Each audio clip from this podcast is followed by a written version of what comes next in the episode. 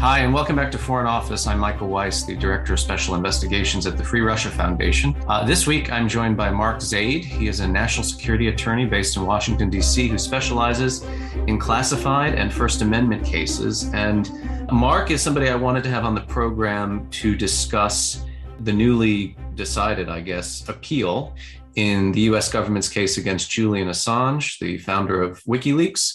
Uh, for those of you who don't know, uh, the UK High Court this week decided that, in fact, Assange can be extradited to the United States. They found that his, I guess, his mental state and the risk of his committing, committing suicide in US custody was not as grave as the initial judge in the extradition case had found. And anyway, it, to get into all of these details, I, I, thought nobody better than Mark, who has defended whistleblowers who have um, leaked classified intelligence or wanted to come forward with allegations of government excess or abuse before from all sectors in the U.S. national community establishment. Mark, it's great to have you on the program, and I know that you're stressed for time, so uh, I want to get right down to it. Now, you're somebody who says this is actually not all that alarming, and the, the US government is not engaged in some gross human rights violation by passing down these indictments, of which there are several counts, right? If you could walk us through the case against Assange, and then also why this hasn't really ruffled your feathers as somebody who tends to defend people in, well, I shouldn't say similar circumstances, because that's the reason probably why you're not upset about this indictment. But, you know, circumstances of people who work for US government bodies who come forward and try to, what, disclose things that they otherwise should not be allowed to disclose, right? Tell us about what this case is and, and why it differs from those that you've handled in the past.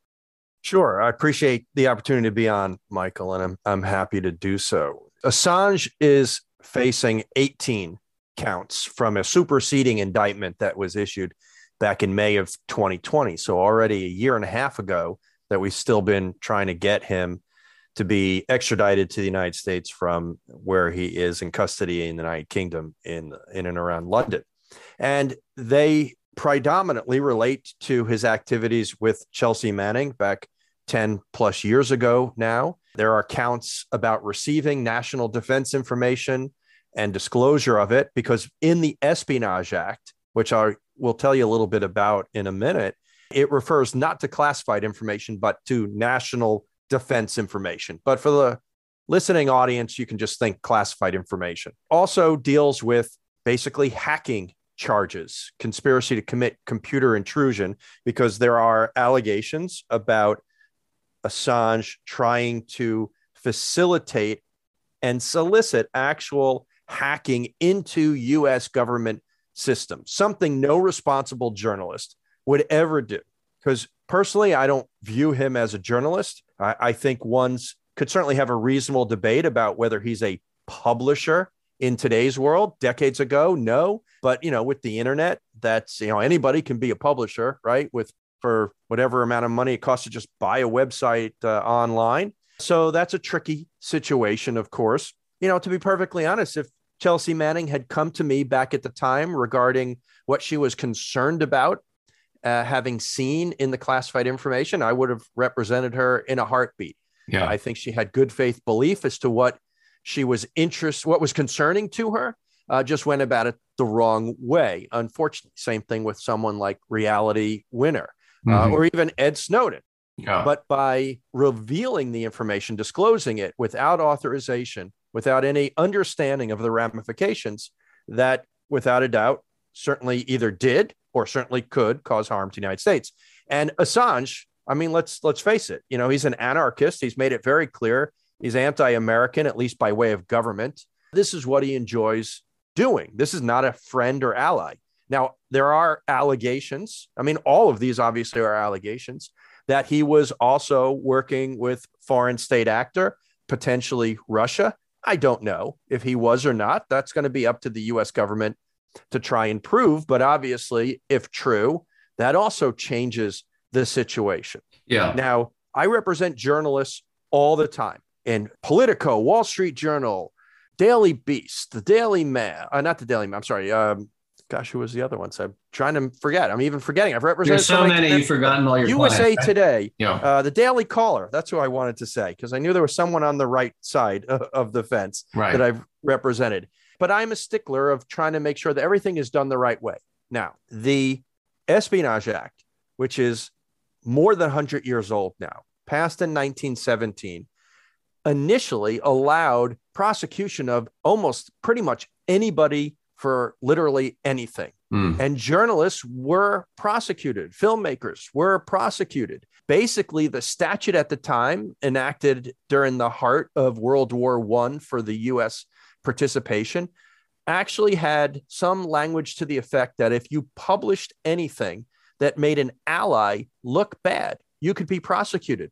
So there was actually a filmmaker prosecuted for a film about the Revolutionary War that made British Britain our enemy in the Revolutionary War look bad and was prosecuted for that. Now, that was all stripped away from the act within a few years, two, three years, because it was ridiculous. Yeah. And the act was amended once more in around 1950 and hasn't been touched since.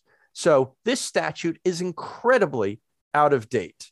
That said, it is so seldom used. And I have represented individuals who have been investigated under the Espionage Act. I have represented individuals who have been prosecuted under the Espionage Act. I've represented journalists who were caught up in the prosecution of someone being prosecuted for violating the Espionage Act, disclosing national defense information. This statute is so seldom used that I think those who are raising four alarm fire concerns are actually causing harm to a situation that could only get worse. And by that, I mean, I don't have a problem with anyone expressing concern as to whether or not this is a slippery slope. Mm-hmm. This is a unique indictment. Yeah. And the Obama administration chose not to indict Assange, no doubt, because of policy concerns as to exactly what we're talking about. What would the journalistic community or how would they react? So let me stop you right there because you know the first indictment that came down which also raised a, a, hue and cry about encroachments on civil liberties and human rights, et cetera. And, and, it's important to remember Assange is not an American citizen. He's a, he's a foreign national born in Australia, but all that to one side. The first indictment was essentially one uh, alleging computer crime, hacking, right? Assange, as far as I can recollect from that indictment, had told Chelsea Manning that in order to cover her tracks, because she had access to certain de- the Department of Defense computer systems, which is how she exfiltrated the, the so-called Afghanistan papers and the Iraq war files, in order to cover her tracks, he would connive to hack into that computer system using somebody else's login information. Correct. Right. And there have been journalists who say, well, he's just protecting his source, and journalists do that all the time. To which I say, look, wherever I work, whether it's the Daily Beast, the New York Times, New Lines Magazine, if I am conspiring with a source to commit any kind of intrusion into a computer system by spoofing or stealing somebody's login information, I am committing not only a, an unethical offense to journalism, not only a fireable offense according to the, the covenants of my media institution, but I'm also committing a, a crime. Am I wrong in thinking that this is not journalism properly understood? So journalists do not help their sources break the law. They can receive classified information that has already been stolen or exfiltrated with permission or without permission. But the minute they, they cross that line, where they say we're we're not only going to protect your identity, which you know anybody would have been duty bound. For instance, in the case of Reality Winner, you don't want to disclose to the U.S. government who's been giving you this stuff because that's the, the journalist source relationship. But nobody from the Intercept was t- telling Reality Winner, "Hey, by the way, we'll help you, you know, nick documents from the NSA computer vault, right? No, exactly. Look, let's take classified information out of it. If you were doing a story on the local utility company and you had a source on the inside, you couldn't conspire with that source to break into your their management's safe and steal documents from the company you know, if obviously that person did it on their own and shared the information with you, then yeah, look, you know, you'd be able to report on that.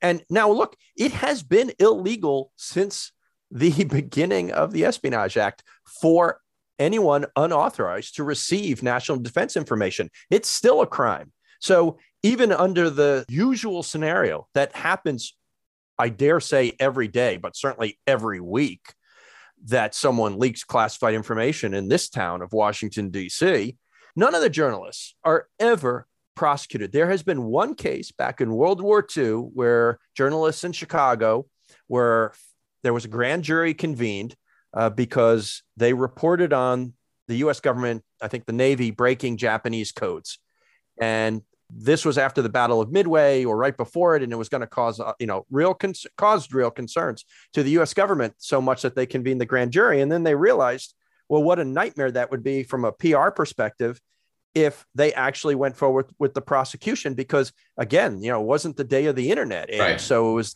1942 or 43 something like that uh, and nobody knew about it so the japanese weren't aware that we had broken their codes and if they had prosecuted someone then the Japanese would have known. So that was decided not to have pursued.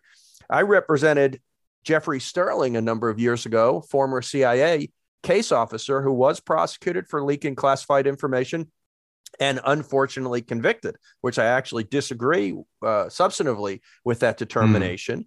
But the the allegations or was that he leaked it to Jim Risen, then at the New York Times, who wrote about it in a book that he published. And Jim Risen was subpoenaed, and that subpoena was fought all the way up to the Supreme Court, which I believe denied hearing the matter, which meant that the Fourth Circuit case stood and he was compelled to testify. But even then, the US government, the prosecution, stayed away from asking Risen, was Jeff Sterling your source? Even though they had every legal right to mm. do so, they recognized and respected the line with respect to legitimate journalists. And so they only ask questions about like, did you get this email because they had the email? You know, did you speak to him because they had a phone record? You know, things that were obvious. And responsible journalists, when they get classified information on whichever ideological side, historically, routinely they then take that information to the US government before they publish. I mean, The Intercept did it in Reality Winner's case. That's why they got criticized because they handled it sloppily. And as much as I, quite frankly, don't like The Intercept for specific reasons, I actually think they got unfairly blamed in that situation. They were sloppy for sure, but she was going to get caught regardless. Right. They they did not her their actions did not result in her getting identified as as the leaker. Uh, quite uh, that's at least that's my opinion. But everyone then goes to the government and they say, "Look, this is what we've got. You know, we want a comment from you, and if you can persuade us that the information is so sensitive that particularly lives could be harmed, we won't publish. But if you can't, we will." And that happens all the time. Now, obviously, Assange didn't do anything like that, which, in fact, he published names of Afghans who worked with the US government and put their lives at risk. And I would not, not only that, according to the Guardian journalists that he was working with at the time to bring that exclusive out, they were very concerned that he that WikiLeaks refused to redact the names of US government informants, people in harm's way in war zones such as Afghanistan, to which Assange reportedly replied, their informants fuck them. Yeah. So this is somebody who had a, a clear, flagrant disregard for human life in the service of whatever his ideological agenda was as some anarchistic uh, you know loathing for us empire or whatever he sees it as um, which is also by the way in the superseding indictments that this is not somebody behaving according to the ethical responsibilities of journalists by trying to protect those that might be compromised by uh, reporting on these issues. This is somebody who just kind of wants to release everything and let the sky fall, if it may. But let, but let me play devil's advocate with you, Mark, on this, right? So you alluded to reservations you had or uh, areas where you can understand there's a concern about invoking the Espionage Act, uh, including, I would say, you know, um, the, the, the mere dissemination of national security secrets, classified intelligence, right? Uh, and now I understand. I mean, on that level, I can certainly sympathize. I mean, if, if I was given, you know, CIA documents, FBI documents, and decided, made a good faith effort to, to vet them and ensure that by publishing them or by reporting on them, I was not jeopardizing putting anybody's life in danger, I'd want to be able to do that. And I would expect not to go to prison for doing it. Now, you've made a very sensible case that almost nobody has gone to prison for doing that uh, from a journalist point of view. It's one thing if you're coming out of CIA and you know you're violating, you know, whatever your covenant is with that intelligence agency. But why, in this case, would you say this is such a unique set of circumstances? Why are you not concerned about the invocation of those other aspects of the Espionage Act that that that do kind of make us all get a little bit nervous? I think it's because of the facts of the case and what we've been discussing with respect to who the defendant is, which is Julian Assange. Hmm. He's not being viewed as a journalist. Now, again, you know, people can debate whether he is or not, but the government is taking the view he's not a journalist in any way, shape, or form. And he, there are charges that clearly relate to non press related activities. You know, we can speculate as to why the Trump administration felt the need to increase the counts uh, in 2020 to include some of these more concerning charges, whether there was any political motivation or anything like that. But I imagine most of the Justice Department officials are careerists and would have wanted to pursue him in the first place. It, mm. Like I said before, it's a policy issue as to probably why the Obama administration did not pursue him. And I'll highlight, I think it's legit for members of the media to be concerned and to watch this with a close eye. Not, you know, obviously not that they wouldn't anyway, but the evidence of how often this happens that we all know about, and yet the government does not take similar action shows right then and there that this is such an aberration rather than a shift in policy. And what I'm concerned about is all the hue and cry that's coming from the media and others, whether it's a politically or ideologically motivated, but let's just keep it from the journalistic community, that they will persuade members of Congress, and in fact have already, to make an effort to legislatively modify the Espionage Act. First of all, I think it's going to be generally futile to do that because I don't think Congress would pass it in the current state of how Congress acts, mm. regardless of which party is in power.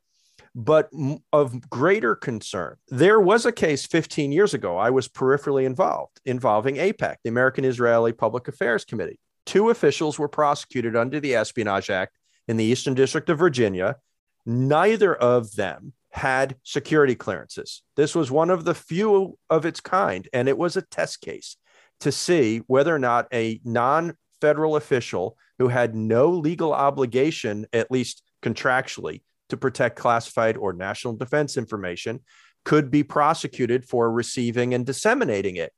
And the case completely fell apart because, among numerous reasons, I represented a witness uh, who was going to testify that this information wasn't classified. They didn't have an obligation, who was a former senior, actually, the classification czar of the United States of America, Bill Leonard. But the judge, among other things, ruled that they had to go, they, the government, had to show an intent to harm the United States, which they weren't going to be able to prove. They raised the bar really, really high. Yeah. So no one since that time has been able to be prosecuted really for that type of offense. And you know what? Maybe even in this case, they won't be able to prove it, though, obviously, with what we know about Assange, as we've discussed, that might not be that difficult a motivation to be able to demonstrate. This is the other thing, and I, I suppose we can only speculate here because we're not privy to whatever classified intelligence the U.S. has on Julian Assange and his relationship with, say, the Russian government. I mean, I, it's either in the Mueller report or the Senate Subcommittee on Intelligence report, one of the five volumes that they released, which actually is more comprehensive and I think evocative of the election interference campaign in 2016 than the Mueller report. But uh, the U.S. government has alleged that that WikiLeaks released the Democratic Party emails and Hillary Clinton's uh, campaign emails, knowing that the information had come from the Russian intelligence services, right? So this attempt to kind of obfuscate the sourcing on it, Guccifer 2.0 with some Romanian hacker, like that, that's all bullshit. WikiLeaks knew it from the start, and they purposefully tried to throw sand in the air. Now, fine, they're trying to hide their source is one thing, but if they are actively conspiring with a i mean in this case because again he's australian i mean technically he, you know his government is is in five eyes that's a us ally but conspiring with a hostile foreign intelligence service for the purpose of undermining or subverting an american democratic election if that can be established to the satisfaction of a court, a grand jury, whatever. That seems to be a game changer to me, right? I mean, we have, uh, you know, Mueller and and DOJ have indicted Russian intelligence officers for doing much the same thing. You know, whatever the, the, the legal technical term is, trying to defraud the United States. Can you explain a little bit of that? I mean, for instance, are all of these counts being racked up? Get this guy to the United States, let him have his day in court, and then what comes out at trial is going to be more damning than perhaps what has been alleged so far in these dockets. Look, it, it's entirely possible there are other facts we don't know and other counts to still be coming. In fact, maybe have already yeah. been filed and it just hasn't been publicly released for another superseding indictment. It could also be that some of these charges will be dropped from a policy perspective or maybe even from a factual slash legal perspective. Yep. All of that is possible. That's why I think let's wait and see is my attitude to see where the government goes. I mean, this isn't going to happen overnight, right? We'll see what the government does by way of its procession down the line to see if it raises more concerns that we should be looking at in sort of more trepidation or so if we think it's going to cause collateral problems. But right now, we're at its infancy. We don't even have obviously physical possession of Assange yet anyway, while everyone can, you know, decry that this was done in the first place, you know, again, I just don't see it as the first of many. I see it as an aberration. Right. That view can change, obviously. If all of a sudden we see someone prosecuted who is a journalist or maybe closer to a real journalist, we can reassess I highly doubt we're going to see all of a sudden 50 indictments, you know, unveiled all at once against journalists around the country. Believe me, if I suppose if that's the case, you and I are in a lot more trouble than anything else going on. We'd probably be among the people being rounded up right. for whatever's going on. And, and also it's important to note, and you know, if you if you listen to, and admittedly, Julian Assange's sort of collection of supporters has has dwindled markedly in the last decade or so, as I think more of his own sort of personal pathologies have come to light, such as they are. But if you listen to them, they say, oh, we, we you know, the, the, the British government and the British judiciary are basically colluding with the Americans in some grand conspiracy. Two different judges, right? Even when the extradition request was denied, again, on the basis of mental health issues, two different judges found the US case against had merit and that this could be adjudicated freely and fairly in an American court of law, right? The idea that this is some grand stitch up, you know, a CIA plot to get him on American soil so that they're going to, God knows what, like, you know, render him or throw him into a black site or, you know, assassinate him and all this. This seems to me very feverish and conspiratorial and frankly nutty. This guy has been adjudicated now twice in UK courts. And contrary to, to well, not popular belief, but fringe conspiracy theory, UK courts can say no to Uncle Sam and have done in the past. Am I right about that? I mean, they, there have been extradition requests that have been turned down. I don't doubt it. I don't know of any specifically off the top of my head, but I wouldn't doubt it. But I tell you, I was stunned by that first judge's opinion. And um, I'd say even more stunned by the lack of outcry as to what was asserted in it, because all of the political arguments, everything you're talking about here that the Assange community is up in arms. I guess I saw there was a news. Uh, Roger Waters of Pink Floyd was protesting in New York City about the recent decision, and nobody seemingly cared, probably because they didn't know. Nobody gave a shit. They all walked back by him. Yeah, not even recognizing it was Roger Waters. They didn't recognize it was him. Probably he should have sang a Pink Floyd song or something, and maybe they would have noticed. But all of those conspiracies of collusion with the government and that this is all politics and you know we're going to punish him for first amendment that was all rejected by the first judge as you said what the first judge talked about which actually insulted me more was the notion that assange was going to die in an american prison now we can have a podcast of how desperate the American prison system needs to be reformed and how dangerous it is. And it's not rehabilitation. It's probably makes people worse, oh, you know, in the outright.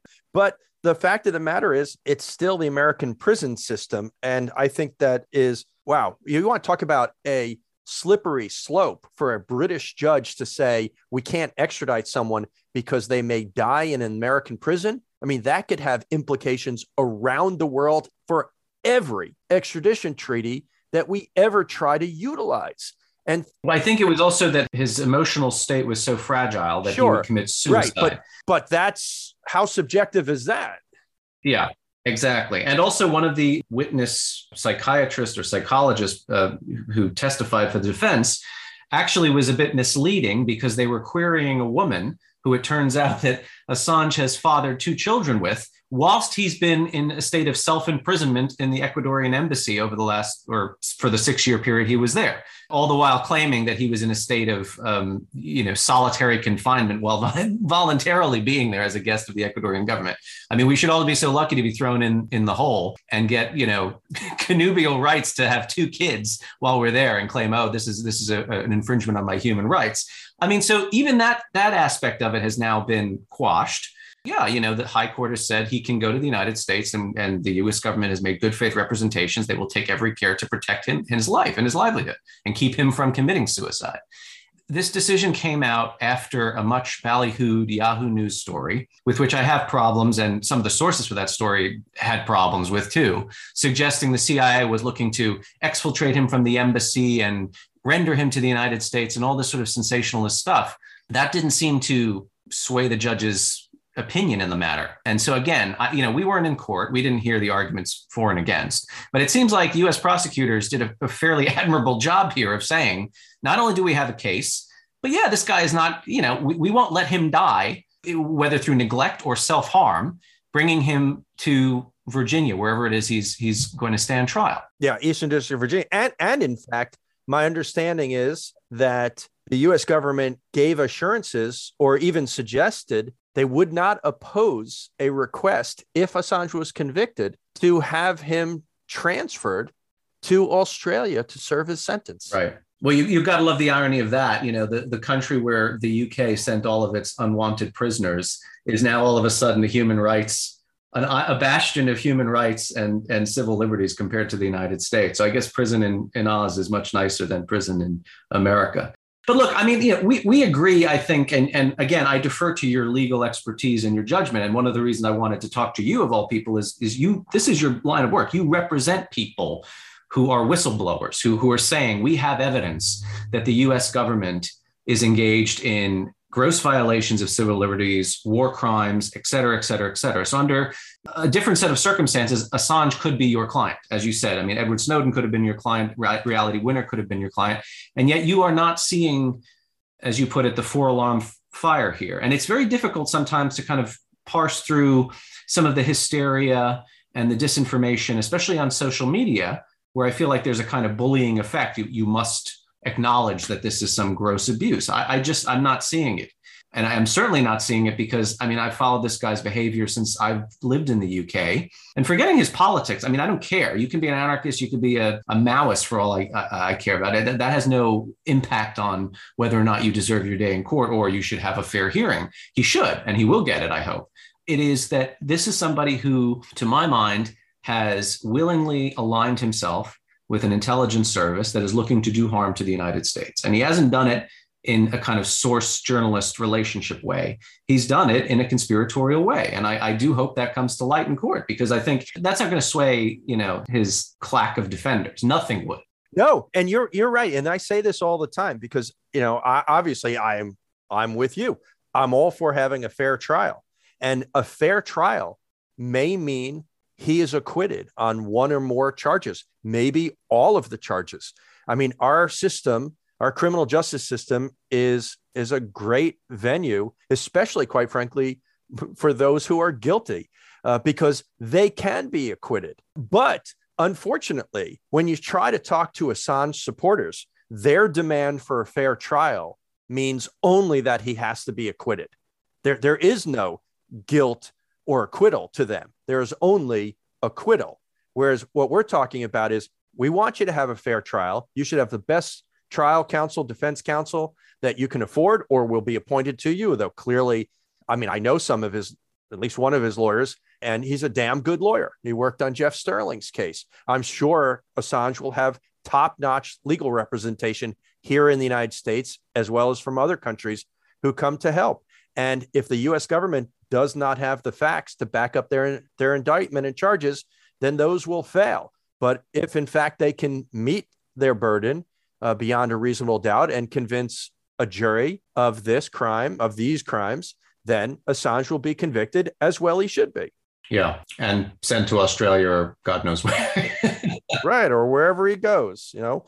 Yeah. Now, now here, let, let me just ask you a more uh, abstract question. You know, often it is said, well, the reason that whistleblowers don't sort of just come forward, right? Uh, publish their documents, stay in the United States, and then sign up with your good self to be their defense counsel or just their attorney, I guess, is uh, the overweening power of the US government is just there to crush them, right? I mean, people who defend Edward Snowden say, of course, he had to flee the United States. And of course, he had to wind up in Russia because he would not have had a fair hearing and he would have wound up in some supermax prison in the United States. It's inevitable. This is what the US government does to whistleblowers as I said before, and as you, I mean, you, this is your job. You defend whistleblowers. Uh, what, in your experience, could an Edward Snowden say have done differently, um, which would not have made him a kind of honored guest of of Moscow? Could he have stayed in the U.S. and had a, a fair hearing for what he was trying to do?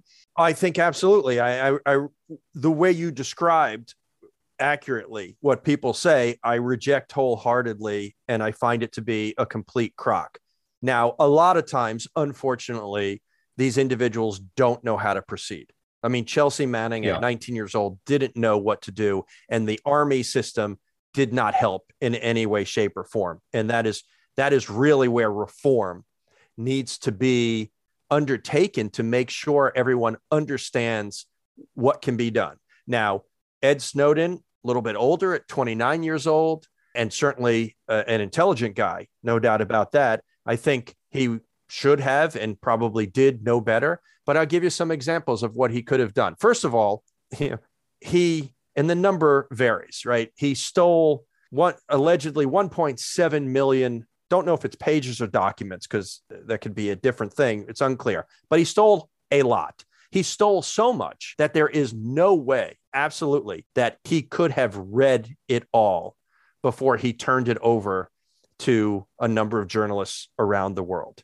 So let's even just focus on one single page the FISA court order, Foreign Intelligence Surveillance Court order to Verizon Business saying for the next 90 days, you need to turn over all your metadata to the United States government. That was what was at the heart of why Snowden said he took all this information to expose the yeah allegedly illegal domestic surveillance program. All that was needed was that one page. So let's just let's focus on that one page. What could he have done if he had come to me?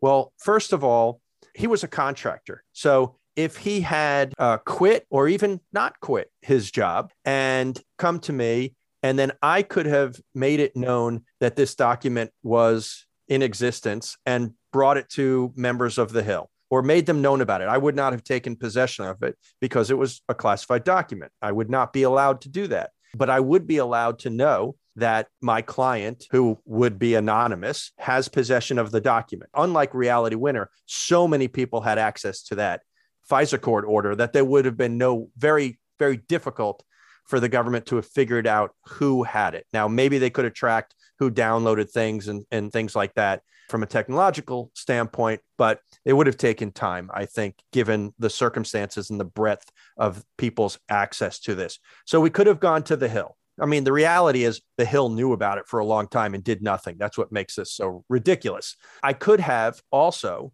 gone to court. I could have crafted litigation for my John Doe client to make it known some information like this exists. I could have created, without revealing what it is, a major news story that I think it's all speculative, of course, we don't know, but that I think would have garnered so much attention that the pressure would have risen to a level that ultimately that information would have been known, perhaps even a deal struck for immunity for Snowden. He could have been a hero. He would have been here in the United States. I mean, there are a number of other steps we could have taken. Even he never really did go to the inspector general's office, even though I, I acknowledge I don't think the inspector general's office would have done anything, but we still could have gone that route to lay a framework to further show how broken aspects of the system are.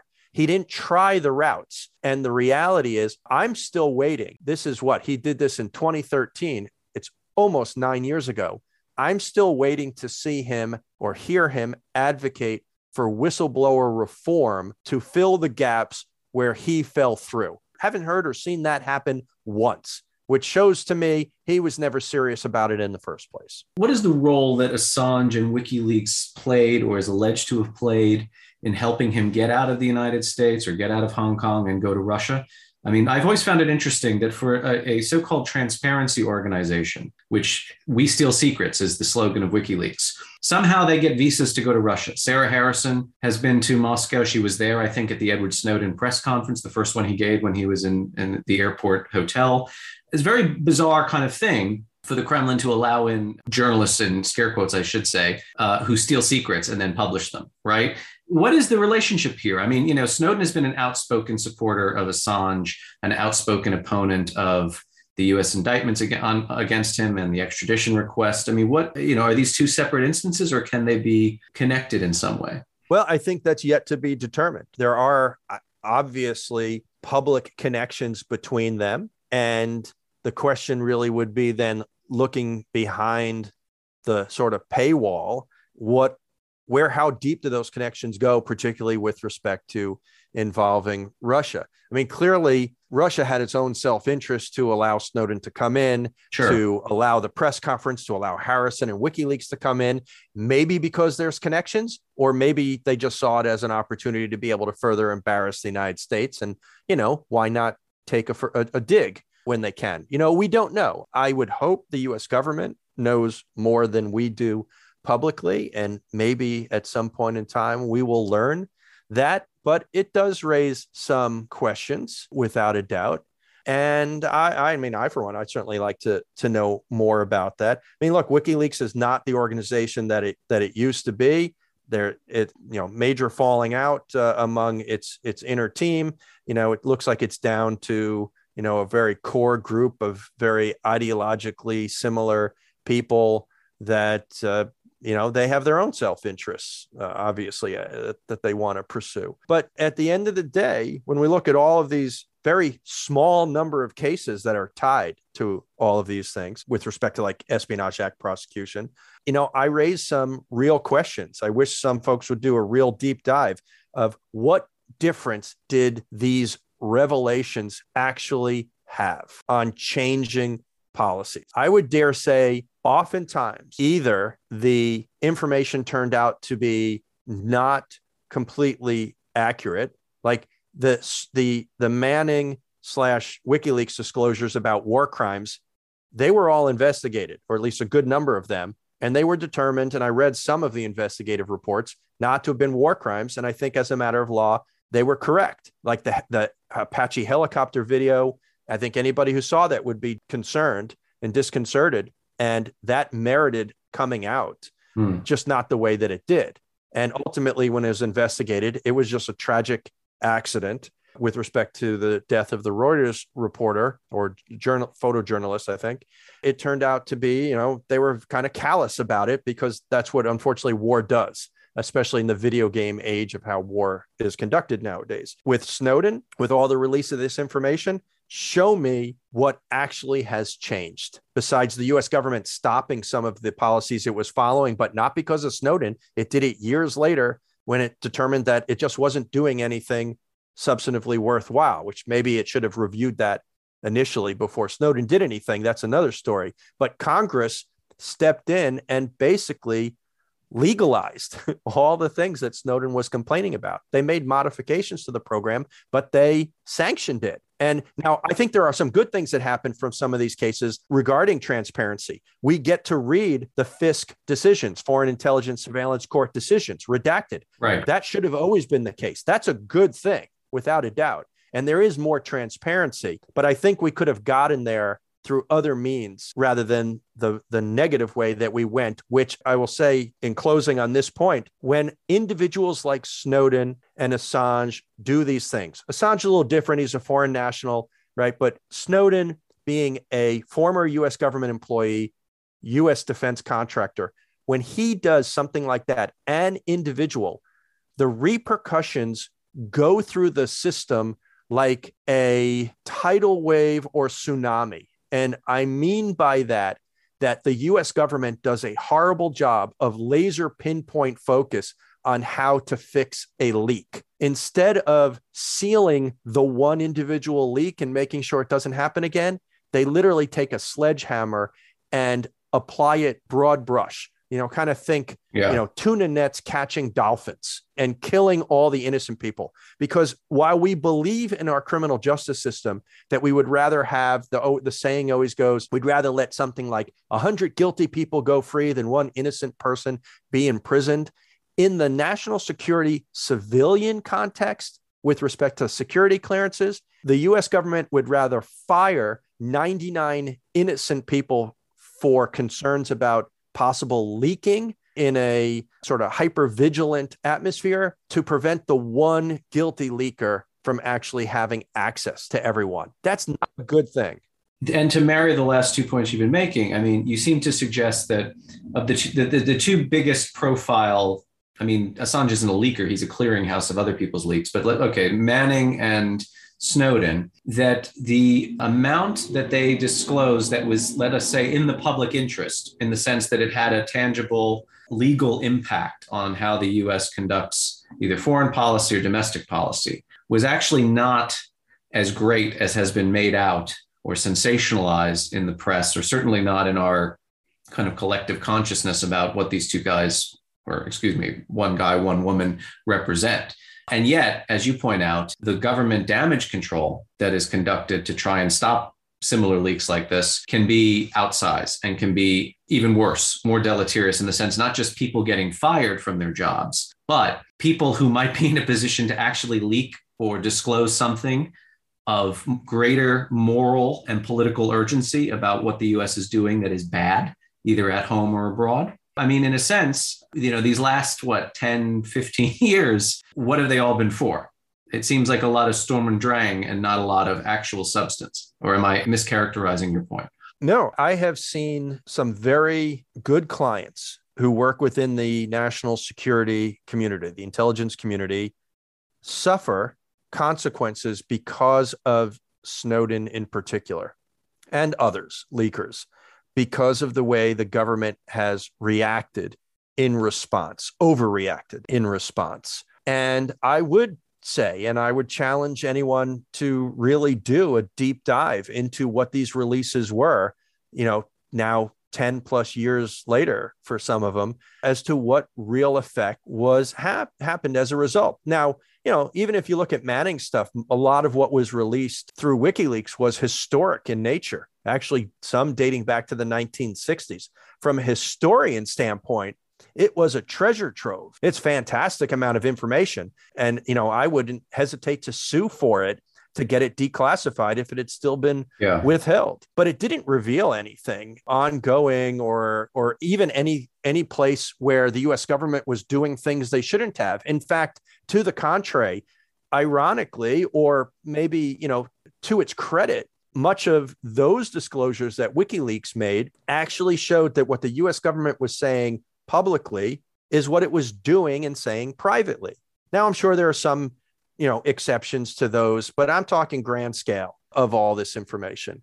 And you know even with the snowden materials from I, I, don't know what the exact number is but from what i understand a very small percentage of what snowden gave to individuals like greenwald and others has still not been made public Meaning, sorry, a, a, large percentage has not been made public. So only a fraction has been. I'm sorry. Yeah, yeah. I'm sorry if I said it the wrong way. Most of it has not been made public. A very small percentage has been made public. And I'd like to know why that is. I mean, I in many ways I'm glad. You know, it would be really interested to know. Did uh, Glenn Greenwald finally read through some of this and and decide, oh my God, yeah, that's right. That never should have been stolen. Uh, that needs to be secret. Is, is that why he hasn't done that? Can I hazard a guess that that's probably not the case? right. Or so then, so where's the rest of it? Or maybe because it doesn't show anything that would suit Greenwald's ideological agenda against the US government. I don't know. Well, or, or whose possession is it in? I mean, you know, it, did, did Snowden retain these files in some kind of digital form when he went to Moscow? And if so, I mean, are we to believe that they're still on his person at all times and, and the FSB and other Russian security organs haven't got their paw prints all over them by now? I mean, that, that's what can kind of concerns me about what you just said. Yeah. I mean, are they, are they stored in a U.S. cloud somewhere that only you know intercept journalists have access to? I don't know these things. You know, like it just it, it it does raise an eyebrow though, um, and I think that's that's one of the concerns that somebody you know certainly somebody who's writing a book about the Soviet and Russian intelligence services should have. Right. No, it's a it's a good question. Obviously, I I, I, certainly know folks within the intelligence community who believe that the Chinese and the Russians were able to grab whatever Snowden had on him. I, you know, we don't know that to be true or not. I guess all we could say is technologically, my understanding is that the both those governments had the capability of obtaining the information, and that's without Snowden's assistance. If Snowden assisted them in gaining access to it, that's a completely different story. Obviously, he's been indicted too, but not for doing that. Now, whether I presume that those who were initially in touch with Snowden were, you know, who were given access to it, uh, presumably still have at least some of the documents. I don't know. I've always been surprised why nobody hasn't asked any of them. I mean, maybe they have, and I just don't know it. And I, I'd love for some listener to, to point it out if that's the case. The, the WikiLeaks model would have been just disgorge everything up on the internet, don't vet it, don't redact, just put it all out there. For, let let everybody pick it over, and and so that that hasn't been done in this case. So either, as you say, I mean, it's it's all kind of a nothing burger, or I don't know. I mean, you know, who's the keeper of the purse on this one? You know, and and who's making these decisions? Yeah, I mean, supposedly Laura Poitras and Glenn Greenwald were given everything by Snowden. I, am and I know Barton Gellman was obviously given stuff. I you know I'm not sure if if Gellman has indicated whether or not he's still in possession, but presumably the others still are. And knowing what I know of the two of them, I can't imagine that they willingly either turned it back over to the United States government or destroyed it. That means they're still sitting on it somewhere. And if they're still sitting on it somewhere, my question would be why? What's your plans? Well, on that Mr. Mysterioso note, Mark, I just uh, I wanted to thank you for coming on. It's, it's nice to have a fresh perspective that isn't mediated by Twitter rage howling, which unfortunately is the norm these days. Sadly. Although I did see you had the same kind of stock reply to everybody who was just kind of mischaracterizing all of this, which I found amusing and was another incentive to uh, to invite you on. Yeah, I have stopped, and this is what I recommend to everybody who's on Twitter. I think Twitter serves a function I tweet and then I don't read. Right. I very rarely will now read what somebody tweets in response because it's just not it's not worth the aggravation and the blood pressure increase that usually comes with it. Yeah. Well, listen, I mean, I think this was a it was a searching and substantive conversation, really an education, because you, as I say, forgot more about this stuff than than I'll ever know, and most of my listeners, I'm no doubt, are the same.